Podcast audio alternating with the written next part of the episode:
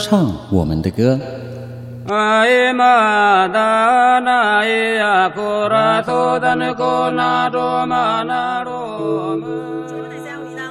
各位观众朋友，大家好，欢迎收看《原地发声》，说我们的故事。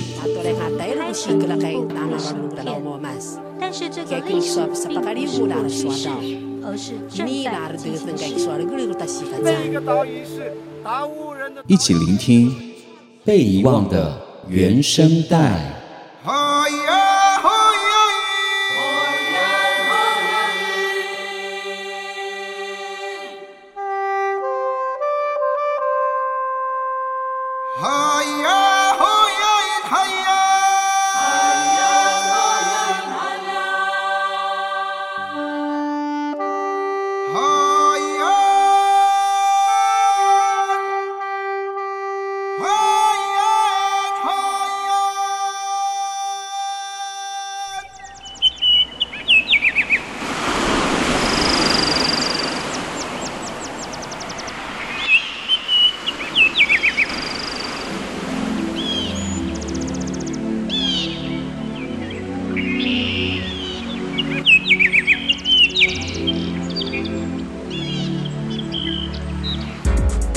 阅读《山海文学》。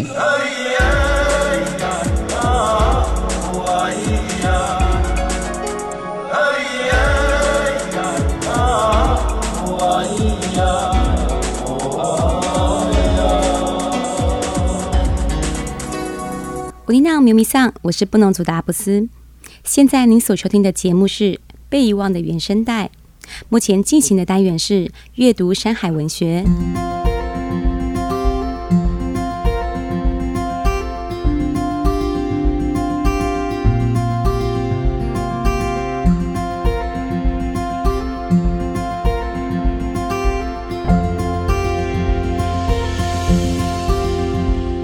迁徒代表人群离开原有的空间，找到另一个场所展开新的生活。迁徙本身无关好坏，但却带有不同的意涵。也许是受到外部环境的影响，也有可能是内部社会的瓦解使然。然而，原住民族的文化脉络与土地高度连结，为何会展开离乡的路途呢？又为何在都市里定居？原住民族与土地关系的断裂与分离，现代国家的出现带着很关键的影响。国家改变了社会、空间、土地的运作方式，以各种的管理规定，快速且大幅度地改换部落社会的样貌。小面向从影响当地群体的卫生医疗系统，现在教育体系或国家税收制度，到大方向的导致人类移动的社会制度控管、春季政策、实施义务劳役制度、土地国有化政策等等，迫使原住民族纳入现代国家体系之中，也转变族群社会运作的规则。这看似仅为一个社会样貌的改变。事实上，却造成了原住民族失去土地的使用主权，以及社会制度的瓦解，更面临到需要金钱缴纳各种税收与学费。于是，金钱逐渐扮演重要的角色，也开启现代金钱游戏的序章。不仅是原住民对资源开始有了迫切的需要，在政府政策的主导，如日本政府的皇民化运动，中华民国政府的山地平民化政策。国家以同化的手段，迫使原住民逐渐从原乡走出。一方面符合国家政策的导向，走向现代社会；另外一方面，也为了获取金钱，走向都市。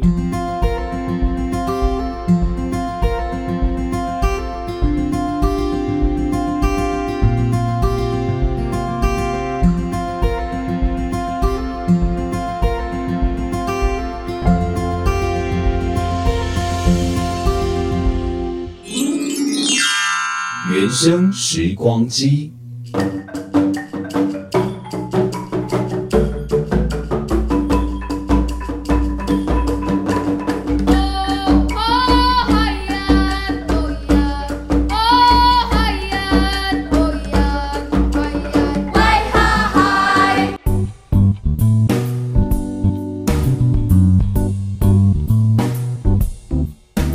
说到这个，从这个三英部落，啊、对，没错、哦，还有这个小碧潭部落，哦，沙乌瓦支部落，是，哎，等等，都是面临到了这样社会的问题。对，嗯，就连高雄了这个呃拉瓦克部落哦，因此呢，也占用了国家的这个国有地哦，嗯，同样的也面临了政府的强求的这个强拆，是，嗯，但是呢，大家有没有想过，有些族人是部落没有了家哦，又面临到了政府的强拆，是，那这些族人该何去何从？对呀、啊，对呀、啊，有没有去想过这个问题？对。哦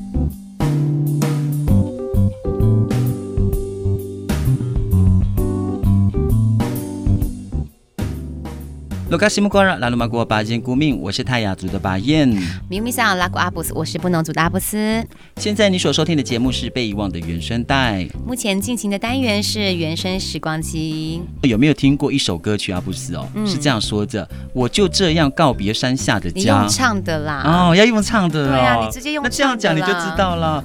我就这样告别山下的家。哦，其实呢，这首歌曲是纪晓君的《流浪记》啦。你唱完嘛、嗯？我想听，大家。都想听你唱歌，你那么厉害唱歌，哇，这个这个呢，就这哎没有。没有办法赢你呀、啊，因为你是常走遍这个世界各地耶，演唱者，你也是很厉害的，好不好？对呀、嗯，其实这首歌曲也是非常的好听，不过有机会真的再唱给大家。对对，我们保留最后一集，好不好？好不好？好。哎，那最后一集我们要大唱歌，这样好吗？是啊，我也很想唱。对呀，因为看我跟你讲，每次看到歌词、嗯，我就会忍不住就想要把音阶挂上去，你知道吗？对，我就这样告别山下的家。哦，对呀。是，其实呢，我们今天这个单元。原来要说的是哦，这个在第二集我们也曾经在谈过了什么原住民这个迁徙的一些议题呀、啊，是是哦，当然呢，这个迁徙的背后其实带给了很多我们的呃每一个人或者是族人不一样的生命故事，是是。而在今天，我们也透过这个节目单元哦，在一起跟大家来聊一聊，好不好？嗯、哦，好，那我们就把时光隧道哈、哦、拉到一九六零年代的前后，嗯、是。那其实，在那个时候呢，随着工业化的发展，哎、还有资本主义的浪潮来袭啊，嗯，哦，我们传统经济的结构产生了巨大的变化，是啊，那形成了大量人口居住到都市里集中的现象，嗯，哦，就像我们原住民族的朋友们，因为在这个部落哦，就业的环境或有或机会是很少的，嗯、是，是，是，所以大家为了工作呢，为了赚钱，所以就跑到了都市来了，嗯、对呀、啊哦，那在社会转型的这个路径上呢，嗯，我们原住民族哦过去从事的这种传统农作啦、嗯、狩猎还有捕鱼等等的生计方式，嗯、其实都慢慢的难以足供给我们生就是族人们他们自己生活所需的开销。是啊，那在当时因为在开发嘛，嗯、所以都会区的高度需要劳工力的需求，嗯、就成为我们原乡族人朋友的拉力。嗯，哦，那在都市在都市的原住民早期主要从事是什么？板模，哎，对，对不对？采矿，采矿嘛，对啊，还有远洋、渔业等等的。是我的家人都经过这样子的工作，哎，是。这叫什么？啊、最高，嗯，最远，最深嘛？最深，对呀、所以这样的基层工作是非常危险的，肯定的，对不对？你看板模，嗯、是啊，会不会有可能弄一弄然后摔下去？哎、有哎，对呀、啊，然后亲戚有发生过，对不对？嗯、好可怕哦！或者是你看采矿在那么深的地方，如果不小心是。石头窒息了，对，窒息了，然后远洋跑到那么远的去，如果船有什么问题，对，其实这些都是非常高危险的工作，是啊，对，那都是以仰赖体力劳动来营生，是啊，对。那然而呢，这个都市虽然比原乡更有更现在啦，都市虽然比原乡更有工作机会，嗯，可是同时呢，也付出了比较大的开销，是是，对不对？因为在都市里面，什么东西都贵，对啊，对不对？吃的贵，住的贵，衣服贵，什么都贵，什么都贵，对呀，所以也成为我们都市原住民经济能力它难以提升的原因。嗯，那其实这些种种原因呢，都让我们族人在都市里面要购屋啊、嗯、住屋啊，是啊，哦，其实真的是不可能的任务。哎，真的，嗯。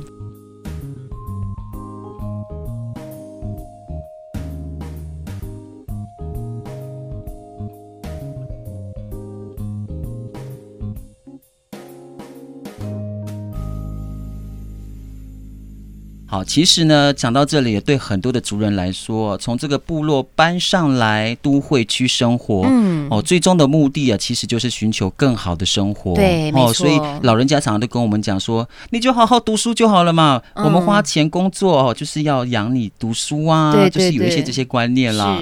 哦，但是这样的追求条件呢，更深一层的这个问题，就是因为社会的经济结构的改变啊，对，面对这个现实的生活呢，最终也不得已去面对这样抉择而离开了这个自己的部落。对，没错。嗯，而这样的日子呢，一待就待了十几年，就这样过去了。嗯、对，就像我妈妈一样。对呀，对呀。嗯。哦，对部分的这个族人来说呢，这个也是渐渐成为了自己的第二个家了。是，嗯，嗯没错。这样的认同，我们也不能否认了。对，没错。哦、嗯。但是这样的这个迁徙方式跟脉络呢，似乎也跟着原住民的特性来说呢，是相同的。是。好像是阿美族以这个部落组织为单位的这个形成的集体，哦，布农族呢，则是以姓氏社会的这个产生来做连结，是，而泰雅族呢，更是有血缘的这个联盟。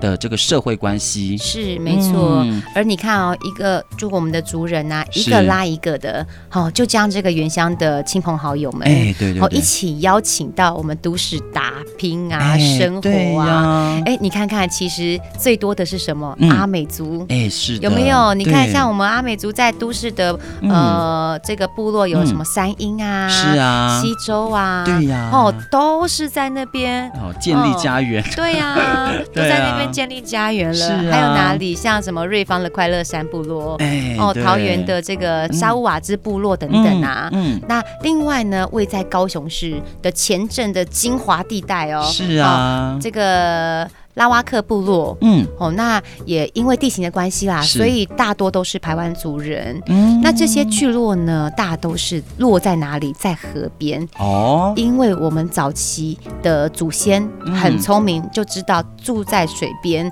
就是可以生活。是啊，所以这跟我们原住民族的生活习性有息息相关。但是呢，往往这样的迁徙而定的地区呀，是其实很多都是在这个政府来看的，都是所谓的这个占用户。嗯。以及这么违建户，对。哦，那最后呢，不得不面临再次迁徙的问题了。是是是，来说到这个，从这个三英部落，啊、对，没错、哦，还有这个小碧潭部落，对，哦，沙乌瓦支部落，是，哎，等等，都是面临到了这样社会的问题。对，嗯，就连高雄了这个呃拉瓦克部落。哦，因此呢，也占用了国家的这个国有地哦。嗯，同样的也面临了政府的强求的这个强拆。是，嗯，但是呢，大家有没有想过？有些族人是部落没有了家哦，又面临到了政府的强拆，是那这些族人该何去何从？对呀、啊，对呀、啊，有没有去想过这个问题？对、哦、对，你看，虽然有些案例哈、哦、是双赢的局面，嗯、我们就拿这个三英部落为例子好了。嗯，你看三英部落他们的自救会哈、哦，还有以及西周部落的自救会，嗯，那分别就跟这个新北市的政府哦达成了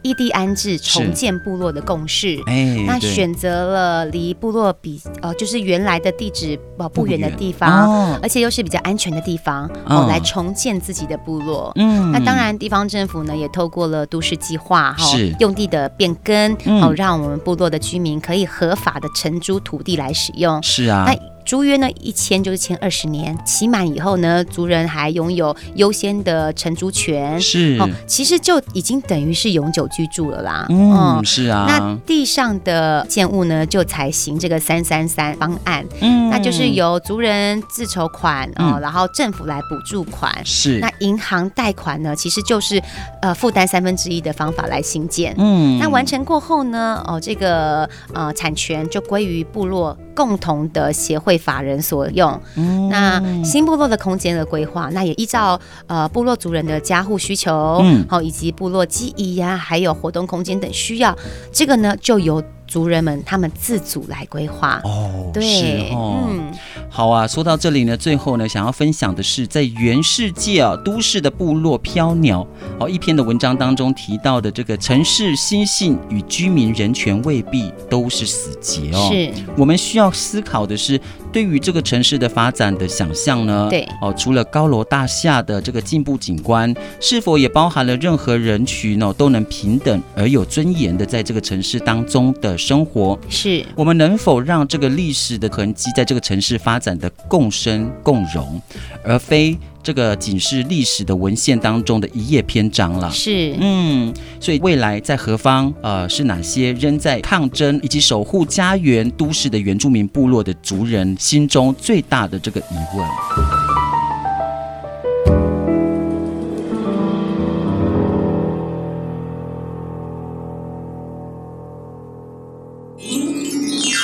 部落原声带。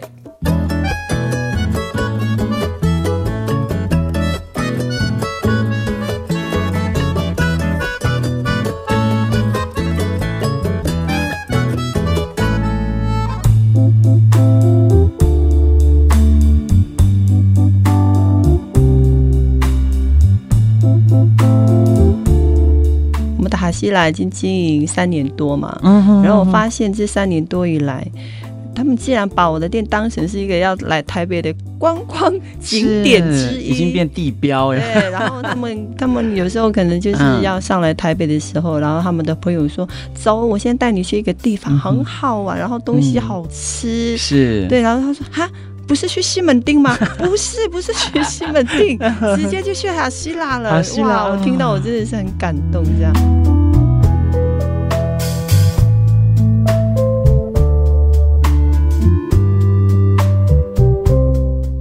罗卡西莫瓜拉拉鲁马国巴坚古敏，刚好在古比亚三的德巴后，拉黑萨古纳大雁。大家好，我是泰雅族的巴彦。那在这个单元当中呢，我们要跟我们一位非常啊、很认真哦，一直在我们原住民界当中也不断的在开发我们原住民的这个美食料理。不过呢，其实你看现在虽然它的菜色这么好吃，但是呢，在过去可能比较想要知道的就是它背后的故事哦，怎么会从这个部落毅然决然的会选择这个开我们原呃有关于原住民。的这个料理呢，而且在他生命当中也是非常有浓浓的这个呃布农族的味道哦。所以呢，这个灵魂当中，我们今天要邀请到的就是一位我们的一个姐姐哦，我们的林美嘉。嗨，大家好，我叫美嘉，我的布农族名字叫 Savi。Savi 啊，Savi 好像我们泰雅族也有这个名字呢。沙、哦，我们讲 Savi，你们是 Savi 嘛？哈，Savi。哦，所以美嘉姐可不可以帮我们介绍一下，就是你是从哪里来的？高雄。高雄乡哇，桃园乡是跟纳玛夏不一样，对不对？哦，是隔一座山，隔一座山哦，所以纳玛夏是纳玛夏山啊乡，两个乡哦。对，每一次这个把烟都会误会到这个啊桃源香哦，那马夏就在里面啊。事实上这两个不同的香，所以这两个香就是会有那个通婚，嗯、就是因为太近了。哦，是，所以呃，美嘉姐，我想问一下哈，就是你自己本身的氏族名是什么呢？氏族名是伊斯坦大，伊斯坦大的哦，这个家族很大呢，是最大的家族。对呀、啊，高雄好像几乎最大的就是这个，好伊斯坦大哈。好，我们刚才在这个节目当中，我们听到我们美嘉姐哦，来自我们的这个高雄的桃源乡哦，呃，是伊斯坦大这个家族姓氏的这个族人当中啊。好，那其实这个单元呢，我们来跟我们的美嘉姐来聊一聊，就是为什么你会毅然决然的回到台北？为什么不在高雄？就是自己呃开店也好，或者是找一份工作。其实我觉得在过去当中，我们的原住民族人哦，在部落，因为呃这几年代这几年的年代当中，确实不像以前什么林班呐、啊，哦这么盛行。对呀、啊，纺织啊，现在几乎都没有了，都被取代，被工工商业的社会取代了嘛。我们先聊一下你过去成长的背景跟你的家乡好了。我我的。呃，家乡就是在那个高雄桃源乡的高中部落。嗯，然后我记得我小时候呢，我们是讲我们家庭几乎我们的部落都是农业时代，啊，所以呢，小时候都是看的父母亲就是可能种稻，就是种米呀，啊，或者一些。呃，农产品呐、啊，所以我的印象，我还记得我我国小的时候，uh. 我还跟着哥哥姐姐们，就是去我们的稻田，哦、oh.，对，去赶那个米虫啊，去赶 那个野生的小鸟，这样子，就觉得我那个时候的农业时代还。感觉还蛮幸福的，对，嗯、就是很自然的生长的环境之下，对。是，所以你看，以前把燕哈在部落当中，因为我们也都是属于典型的，在台湾原住民族当中，嗯、典型的这个在山上的民族，对。你看布农族跟泰雅族，依旧还是以前在呃那个年代是视为呃。族敌嘛，敌人嘛，哈，敌人。那为了要抢夺这个猎场啊、地呀、啊，对不对？啊，虽然说这个现在已经没有这些事情的发生了，已经已经算是邻居的好，算是好好朋友了。嗯、那但是呢，你看这几年这个当中呢，拔燕在以前的时候呢，也碰过那个我们的。我的爷爷奶奶哦，种田，因为我们都是属于农耕嘛，种稻米啊，种什么菜呀，高丽菜呀这些哈，对啊，都好怀念以前在部落当中的那个儿时的那个游戏，有没有？会在田里面玩啊，带着水牛，那就是直接抓鱼来吃啊，青蛙啊，所以父母亲都不用不用烦恼小孩子要吃什么。所以我问一下美江姐，你们的溪流也有那个吗？就是我们可能讲说。我们泰雅族会喜欢喜欢讲说五嘞，打音就是泰雅族的语，嗯，就是我们讲苦花鱼，你们会那边有吗？当然有啊，我们一定有是保育类，到现在都一直还有的苦花鱼。我记得以前还没有这么严格去管制像保育啊，就是苦花鱼这一块，我爸爸都带我去射鱼耶。对呀，哦，好怀念以前的时代哦。不过呢，随着这个时代的进步，当然现在还是会有这些传统的。呃，一些捕鱼的方式了哈，当然我们比较不会去电鱼，以前哪有来的电哈？对，对呀。好，那你大概呃，国中、国小都是在一样都在桃园乡读书吗？对，我就是从小一直幼稚园、国小、国中都一直在部落，然后到了高中的时候，就是在都会去嗯呃读书这样。对，哦、所以就我的生长环境到我求学都一直在高雄，啊，都是在高雄生活，对，对，一直在高雄。OK，那为什么会呃中途会到台北？是有什么样的机会？就是想说，好像在台在高雄好像待太久了，嗯、想要去适应一下另外一个环境，嗯、然后又加上因为那时候我的姐姐、我的堂姐都在台北，我想说啊，他们在台北那么久，是不是有？一定很有钱这样？啊、我想说是不是很好玩，还是说 是赚钱的地方吗？嗯哼，就是会让我一个憧憬，然后就让我很向往的一个地方，所以就毅然决然就来到台北这个都会区，一待就是待了二十二年了啊，好长的时间，二十二年，所以你根本也就是在这边，呃，应该不能讲落地生根，是开始在这边萌芽了吧？萌芽，对呀，发芽。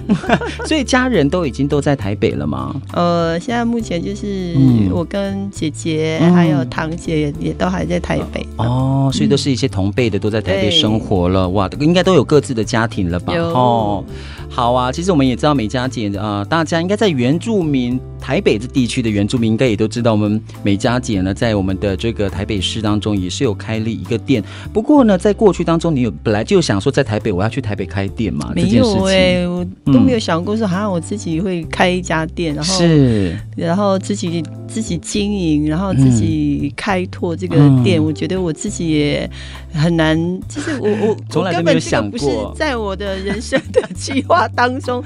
我那时候想说，反正我求学毕业了，就嫁嫁算了吧，嫁嫁对，嫁嫁就算了，然后相夫教子这样子。真的我没有想到说我要创业，然后或者开店，而且是在一个中山区一个台北都会区开店。我自己啊，好，那你在台北这当中有没有？之前有做过什么样的工作经验？有啊，很多啊，嗯、也有做过。像饭店的啦，哦、就是清洁的啦，就是清房间的，对，嗯、还有看护啊，哦，看护，反正就是不要动脑的，是是，比较属于劳动的这一块。的工作。嗯，其实我们很多原住民，你看旅外带啊，旅到这个都市工作的一些原住民的族人，嗯、要不就是做一些呃劳动的工作，嗯、要不就板模啊，对，对不对？哈？绑铁的，绑铁的，对呀、啊，因为你说论头脑嘛，其实确呃确实以以前过去老一。辈的一些呃教育的一些程度，当然没有像我们都会的孩子哦、嗯、这么来的资讯这么发达。那当然我们老人家，所以在近代当中，你看我们很多的一些呃比较刻板的印象，就会说，哎。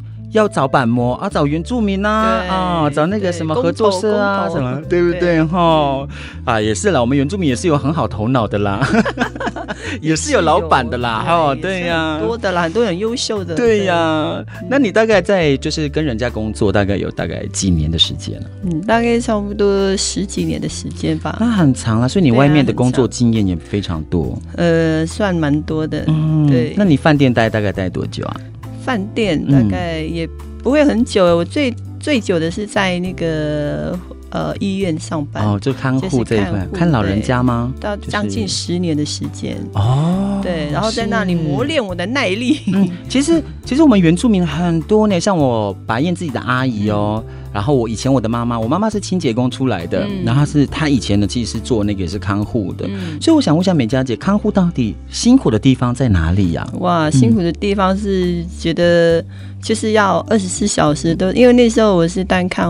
就是看护要就是不眠，嗯，不眠不休，嗯，不休，而且是要二十四小时看着他，他需要什么，可能他要喝水或者要吃饭，我都要陪着他，就像一个婴儿一样。对，可是你在不懂他的语言，他不会讲话的话怎么办？你说老人家可能中风的啦，那要怎么去看？啊，就遇到很多，就是可能他讲台语，我又听不懂台语的啊，我是原住民，我不会听台语，遇到这种状况，然后可能没有，如果是遇到那种很好的家属啊，嗯、他就可能就是会体谅你啊，嗯、可能听不懂。但是如果遇到很阿爸的那个家属，他会觉得啊，你你这个原住民黑黑小小的，嗯、然后又不会听，对，就觉得有一点被被排挤、被排挤，然后被轻视的感觉，啊、那种感觉就是很，很不舒服。就是说，如果这个工作，我觉得啦，嗯、我不晓得其他的族人他们在这个工作上有什么样的遭遇啊。遭遇，但是我自己我的经历是。是，我觉得要遇到很好的家属吧，我觉得也是有吧，中间有没有？有，当然很多啊，嗯、但是可能有少部分是家属可能会比较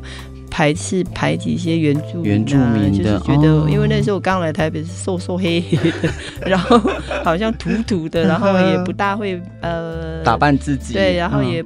嗯不大会表达，所以他们觉得啊，好像就是就是这样子，对，就是很辛苦，很辛苦。是哦，其实哈，你看很多我们原住民出来工作，确实有时候在自信上面可能就会比较落后一点点，对不对？因为我既不会头脑，有时候也听不懂你们的台语，嗯，可是有时候环境所逼之下哦，真的环境在。逼迫自己真的是逼不得已要去学习，嗯、对不对？对，是。所以美嘉姐，你看这十几年啊，将近二十年在台北的时间，二十多了嘛，对不对？二十二，二十二年了，在台北的时间，你说台语应该是很流利了吧？还好啦。所以自己的先生是闽南人吗？呃，他是外省人。哦，外省人，所以也是会讲闽南话。会讲，会讲。哇，对，会讲。好，因为呢，我觉得非常特别是，所以啊，美佳姐虽然是一个女，呃，是是一个原住民的身份，可是先生是外省人的身份。嗯，好，可是呢，这个先生对原住民的料理，哇，真的也是非常的，对啊，我也觉得蛮讶异的，很清楚，嗯，想说他比我们原住民还原住民，是，好，那接下来呢，我想说，呃，既然聊到了这个餐厅嘛，然后聊到了自己在台北的这个工作的十几年来的这个外面的工作经验，所以你自己论到开店的这个部分，你以前就是开餐饮业吗？在台北？没有没有，我以前是就是当员工而已，就跟人家工作，就是外场的这样子。对。哦，所以呢，为什么会想说，还我还是自己开一家店来？其实这家店其实很特别，是因为之前的这家店本来是一个台东的一个卢凯族的原住民、嗯、一个阿姨开的一家卡拉 OK。嗯嗯嗯。然后他那时候就是开了太多家店了，然后他想要收起来。嗯。然后我他就很奇怪，他就说啊，那我找美嘉好了。嗯嗯。可能是他觉得哎，美嘉应该可以吧？然后他去找我，我也觉得蛮讶异的。是、哎。怎么会找我呢？他说你。可以的，你可以的，我就说啊，我我可以，我也没什么资金呐、啊，然后好像我也没什么人脉之类的，然后但是我我不知道那时候怎么会有那个勇气，就很就很直接的答应他。了，啊、然后很很奇妙的是，嗯、那个时候他本来是要。啊，那个顶让金就不说了。我觉得那个顶让金让我觉得很吓客，就是原本是这么大的金额，到后面只剩下嗯几万块而已。嗯、觉得哇塞，我怎么那么幸运？是赚到呢，还是怎么样？嗯、那他可能觉得我可能是刚开店吧，然后也是，我也跟他讲，我手上也其实也没什么资金。嗯、他就说那没关系啦，你就就看看好了，嗯、你就帮我付一些冷气的费用就好了。冷气就这样子就就应该算是帮助你吧，嗯、还是说我在想。应该有这样的一个层面吧。嗯，可是你自己应该很呃表现出来是自己也是有那个意愿，说那我好吧，我既然踏入说要进跟进来经营这一块，那你自己应该也是做好准备了啦。呃，只是先前要准备啊，要做足功课啊。所以那个时候你在答应之前，你本来就是一个外场的员工，对，别的公司的餐厅嘛，对吧？哇，你看我们现在，我不晓得在过去当中，呃，你开的店开始进接触到原住民这一块。不过我们现在最知道的就是在这个原住民的店哦，在我们的中山区嘛，嗯、对不对哦？的这一家店哦，叫做这个哈希拉。哦，我想我相信呢，我们的原住民很多的朋友哦，一定都会过去朝圣一下哈、哦。因为虽然说空间很温馨，哦，位置大概可以容纳三十个人差不多吧。整场、呃、大概曾经三十到四十个，三十到四十个人。你看这么可爱的空间，也这么的这个温馨的空间，确实它可以号召这么多原住民不同的族群呢。然后过去一定要先那个呃朝圣一下我们的这个这个哈希腊，然后再一定要看一下我们的美佳姐哦。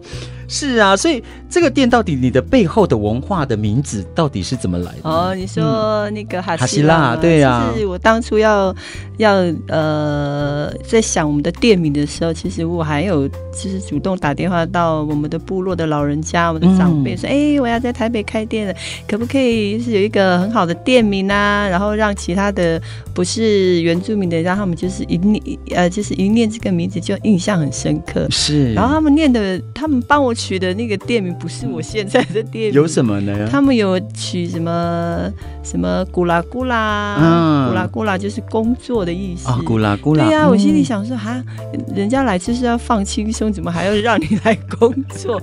所以说啊，这个就划掉好了。然后还有一些就是还有什么。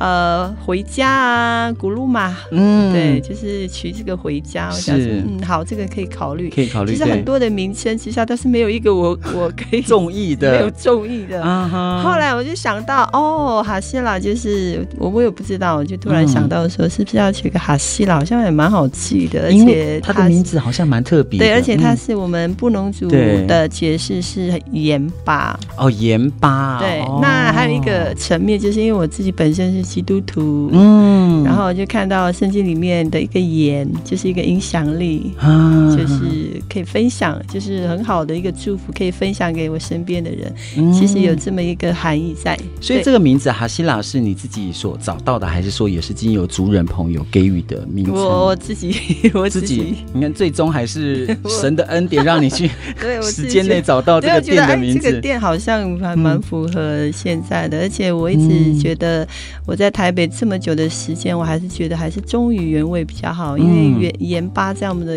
过去族人、就是、没有盐巴，真的很多就就是一个盐巴。了，嗯，然后也也就是间接的，就是让很多不是原住民的人，他们知道，就是在台，就是我们店里面的料理，嗯、几乎也都是只有盐巴的料理，也让现在人知道，因为现在很多在外面都是吃到饱的啊，对对对对对，有很多的料理，对，但是我们就是一个一个调味料，就是盐巴，嗯、是，所以你看你的店。虽然说，呃，我们开现在目前开为止是开在这个中山区嘛，对。那你的菜色当中呢，也是走一些传统的美食吗？其实我们的料理就是我们就是结合我们就是过去是九大族嘛，是啊，对，我们就是。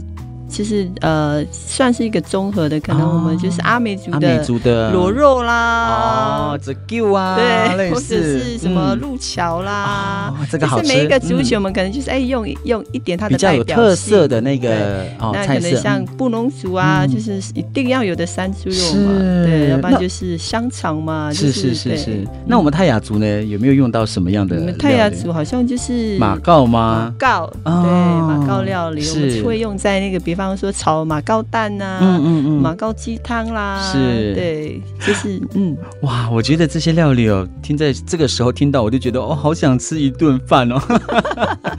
是啊，因为确实哦，因为有有一次也是到我们的这个哈希拉去哦，跟这个一个好朋友也是去那边吃饭，嗯、我觉得好好吃、嗯，真的好久没有吃到的味道哦。嗯，但是呢，我觉得你看，虽然说这菜色这么的多，所以也都是出自于在我们美佳姐的。呃，手艺吗？还是说，呃，这个听说先生很会下厨？没有，我我我是不管厨房的事情，哦、厨房都是先生一个人。嗯，他在其实有很就对了。对，他其实有很多料理是他的很多的创意料理，他甚至于有一些料理，他是结就是结合他在小时候，因为他在眷村长大的，是。所以有一些菜是就是等于是我们外家乡对外省菜结合布农，就是结合原住民的料理，嗯、也是他自己创意的，我觉得还蛮特别的。是啊，尤其是我印象最难忘的就是那个烤鱼。哦，哦，这个烤鱼是很想一直非你莫属。第一，确实哦，所以我们的听众朋友有听到白燕在介绍这个烤鱼，如果说有机会去，不管。不是不是原住民啦的朋友，嗯、我们都欢迎，都可以到哈希腊去朝圣一下了哈。提到这个鱼，我就想到这个鱼呢，嗯、我还为了这个这个鱼还跟那个厨师吵架，嗯、就是跟我先生吵架。我说啊，因为每次那个。就是客人要来用餐就没有鱼了，嗯，然后但是我的我的那个先生他就是终于就是每天就是限量，可能只有四条或者最多六条，哦，因为他要让客人吃到很新鲜新鲜的，是，嗯，所以啊，这个鱼不是说想要随点就有，嗯，对不对？一定都是要先提前预约，或者当天早一点来，嗯，有的话就做。对，对嗯，好，确实哦，这个店哦，让我这个白燕确实里面的这些料理哦，真的是还蛮回味里面的这个。的滋味哦，像是除了路桥，像路桥，像平常人也吃不到，也不知道怎么吃，对不对？一年才会有一次。嗯、对，像马告嘞，你都会运用什么样子的？马告就是像我刚刚讲的马告蛋呐、啊，马告鸡汤啦，啊、对，或者是马告醉鸡啦，是，对，是，其实都可以，就是看你们、嗯、看厨师他怎么样的活用这样。嗯，嗯好哦，我们可以聊到这么多这个美食的东西，对，有点饿了，真的。不过我们来聊一聊。就是里面美呃美佳姐你自己经营的部分好了，嗯、因为一定背后一定很辛苦啊，嗯、所以你看你自己每天自己还要呃到店里面去光顾客人，嗯、然后还要去管备店里面的一些幕后的一些怎么讲，就是进货啦，嗯、然后这些呃零零碎碎的东西。嗯、但是你自己是跟先生自己两个人在经营吗？没有请员工吗？我们有请员工。啊，也是有员工，可是员工这个员工就是很特别，因为我刚就是开始创业的时候，其实只有我跟我先生，他就是一个在厨房，嗯，然后我就是在外场，嗯，可是到后面，哎。怎么会有员工？嗯，因为这个员工其实他们就是我们过去的客人，哦、就是可能之前哈希拉的客人来过的客人，对，啊、来过的客人。然后哎，他们也很很喜欢这个环境，是，然后他们就直接把他们可能他们过去的工作直接就辞掉，辞掉，然后就来应征，就说。是吗？你确定吗？你确定要来这边工作吗？对对对，你不是百货公司做的好好的吗？你不是哪里做的好好的吗？啊、但是他就是说，哎，他要来这边做正职，嗯、所以我们的员工就是就是这样来的。然后有还有一些可能兼差的，对他们也都很喜欢这个环境，嗯、而且他们觉得，哎，看到很多年轻人，然后好像感觉到有到部落的感觉，嗯、然后他们觉得很窝心，这样是对。哇，你看自己这个员工从一个专柜，嗯，然后离从一个专柜转行到现在这个工作做你的全正职的员工，全职，这也是要很大的勇气耶，嗯、对吧？哈，但是我想应该这个公司来讲，还是这个店里面确实很有家家的味道，才会让。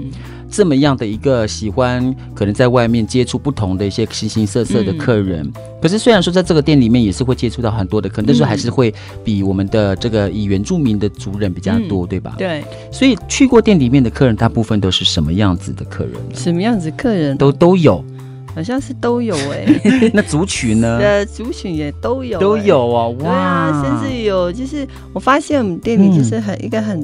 呃，在这几年，因为我们、嗯、我们的哈希拉已经经营三年多嘛，然后我发现这三年多以来，他们竟然把我的店当成是一个要来台北的观光景点之一，已经变地标哎。对，然后他们 他们有时候可能就是要上来台北的时候，嗯、然后他们的朋友说：“走，我先带你去一个地方，很好玩，然后东西好吃。嗯”是，对，然后他说：“哈。”不是去西门町吗？不是，不是去西门町，直接就去哈希拉了。哇，我听到我真的是很感动，这样子。嗯，所以客人当中除了这些，可能觉得就是一定要来这边光顾我们这个哈希拉的店面啊，嗯、有没有让你在这个三年当中印象最深刻的，就是说客人给你的回馈啊，或者是反应啊？嗯，像我，我觉得这三年多以来，呃，那时候刚开店的时候，我没有料想到说，呃，成绩会那么好。嗯，其实我觉得是。年轻人他们的影响力，因为他们就是很疯狂的打卡，是，然后很疯狂的在 IG 的限动，然后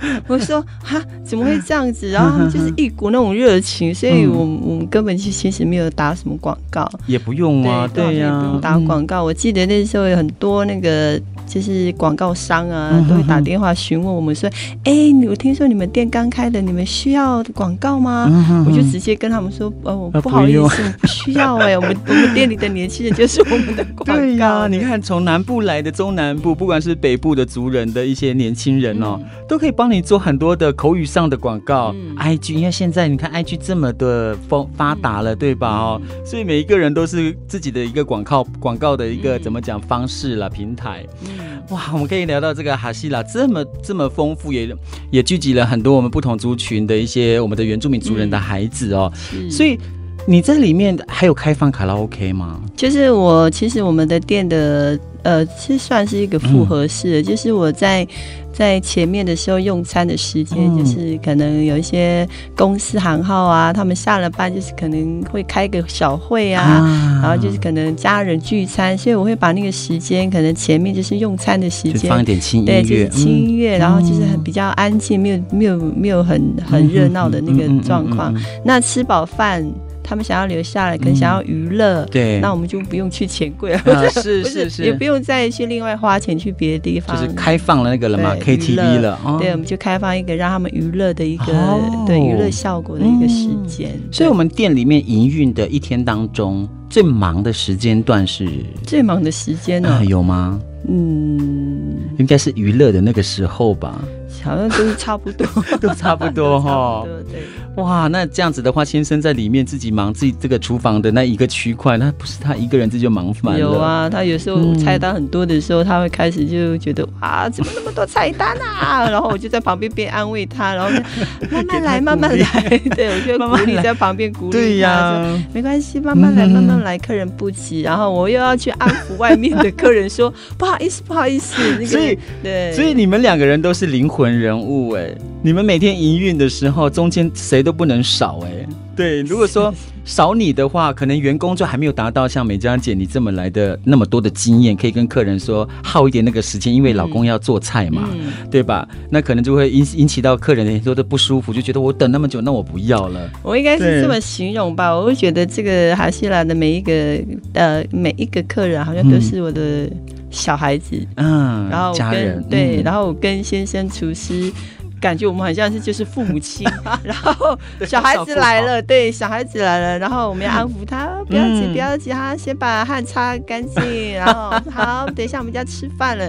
我觉得那个感觉就是这样，因为我们店里几乎都是年轻人，然后有时候要安抚一下他们的那个。情绪这样、嗯、对，好哦。你看我们聊到这么多，让我觉得真的是有机会，真的还是要再去看啊，再去感受一下那个时候氛围了，对不对？一定都非常愉快啊。嗯、尤其是我们美嘉姐，只要在场的时候，一定都会把我们当做自己的孩子一样哈。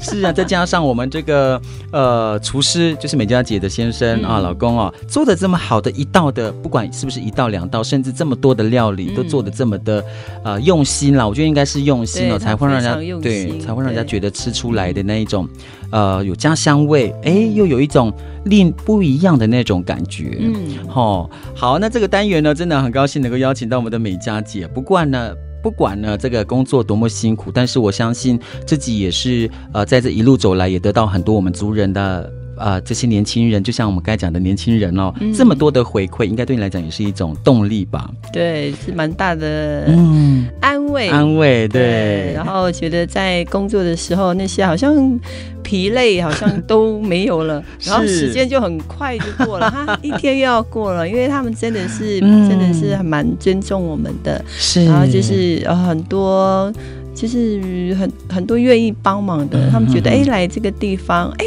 这个就是我们布农族开的，我们原住民开的，然后就会一直带朋友来。嗯、对，我觉得还蛮感谢他们，嗯、感谢的人真的太多太多了。是哦，是 对呀、啊，其实尤其是做生意啊，不管不管是不是做生意，我觉得只要离开家乡，必定真的就有很多的一些同才的朋友，嗯、或者是朋友之间的鼓励，这些都很重要哦。嗯、好，那这个单元呢，我们刚才聊到了这么多，也分这么多呃。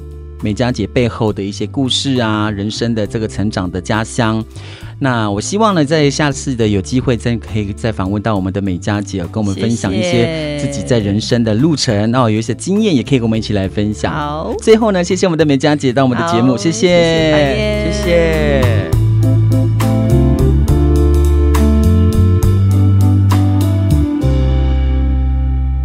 节目到了这里，感谢大家收听台湾广播公司新竹关西台。由文化部影视及流行音乐产业局补助播出的《被遗忘的原声带》。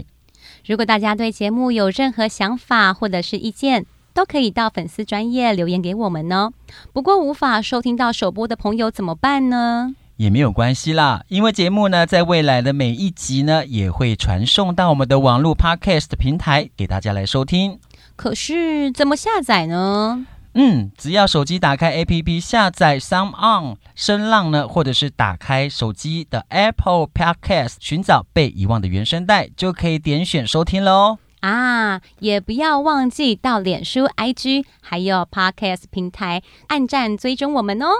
我是泰雅族的巴彦，我是布农族的阿布，被遗忘的原声带，带你一起听见美好的原声世代。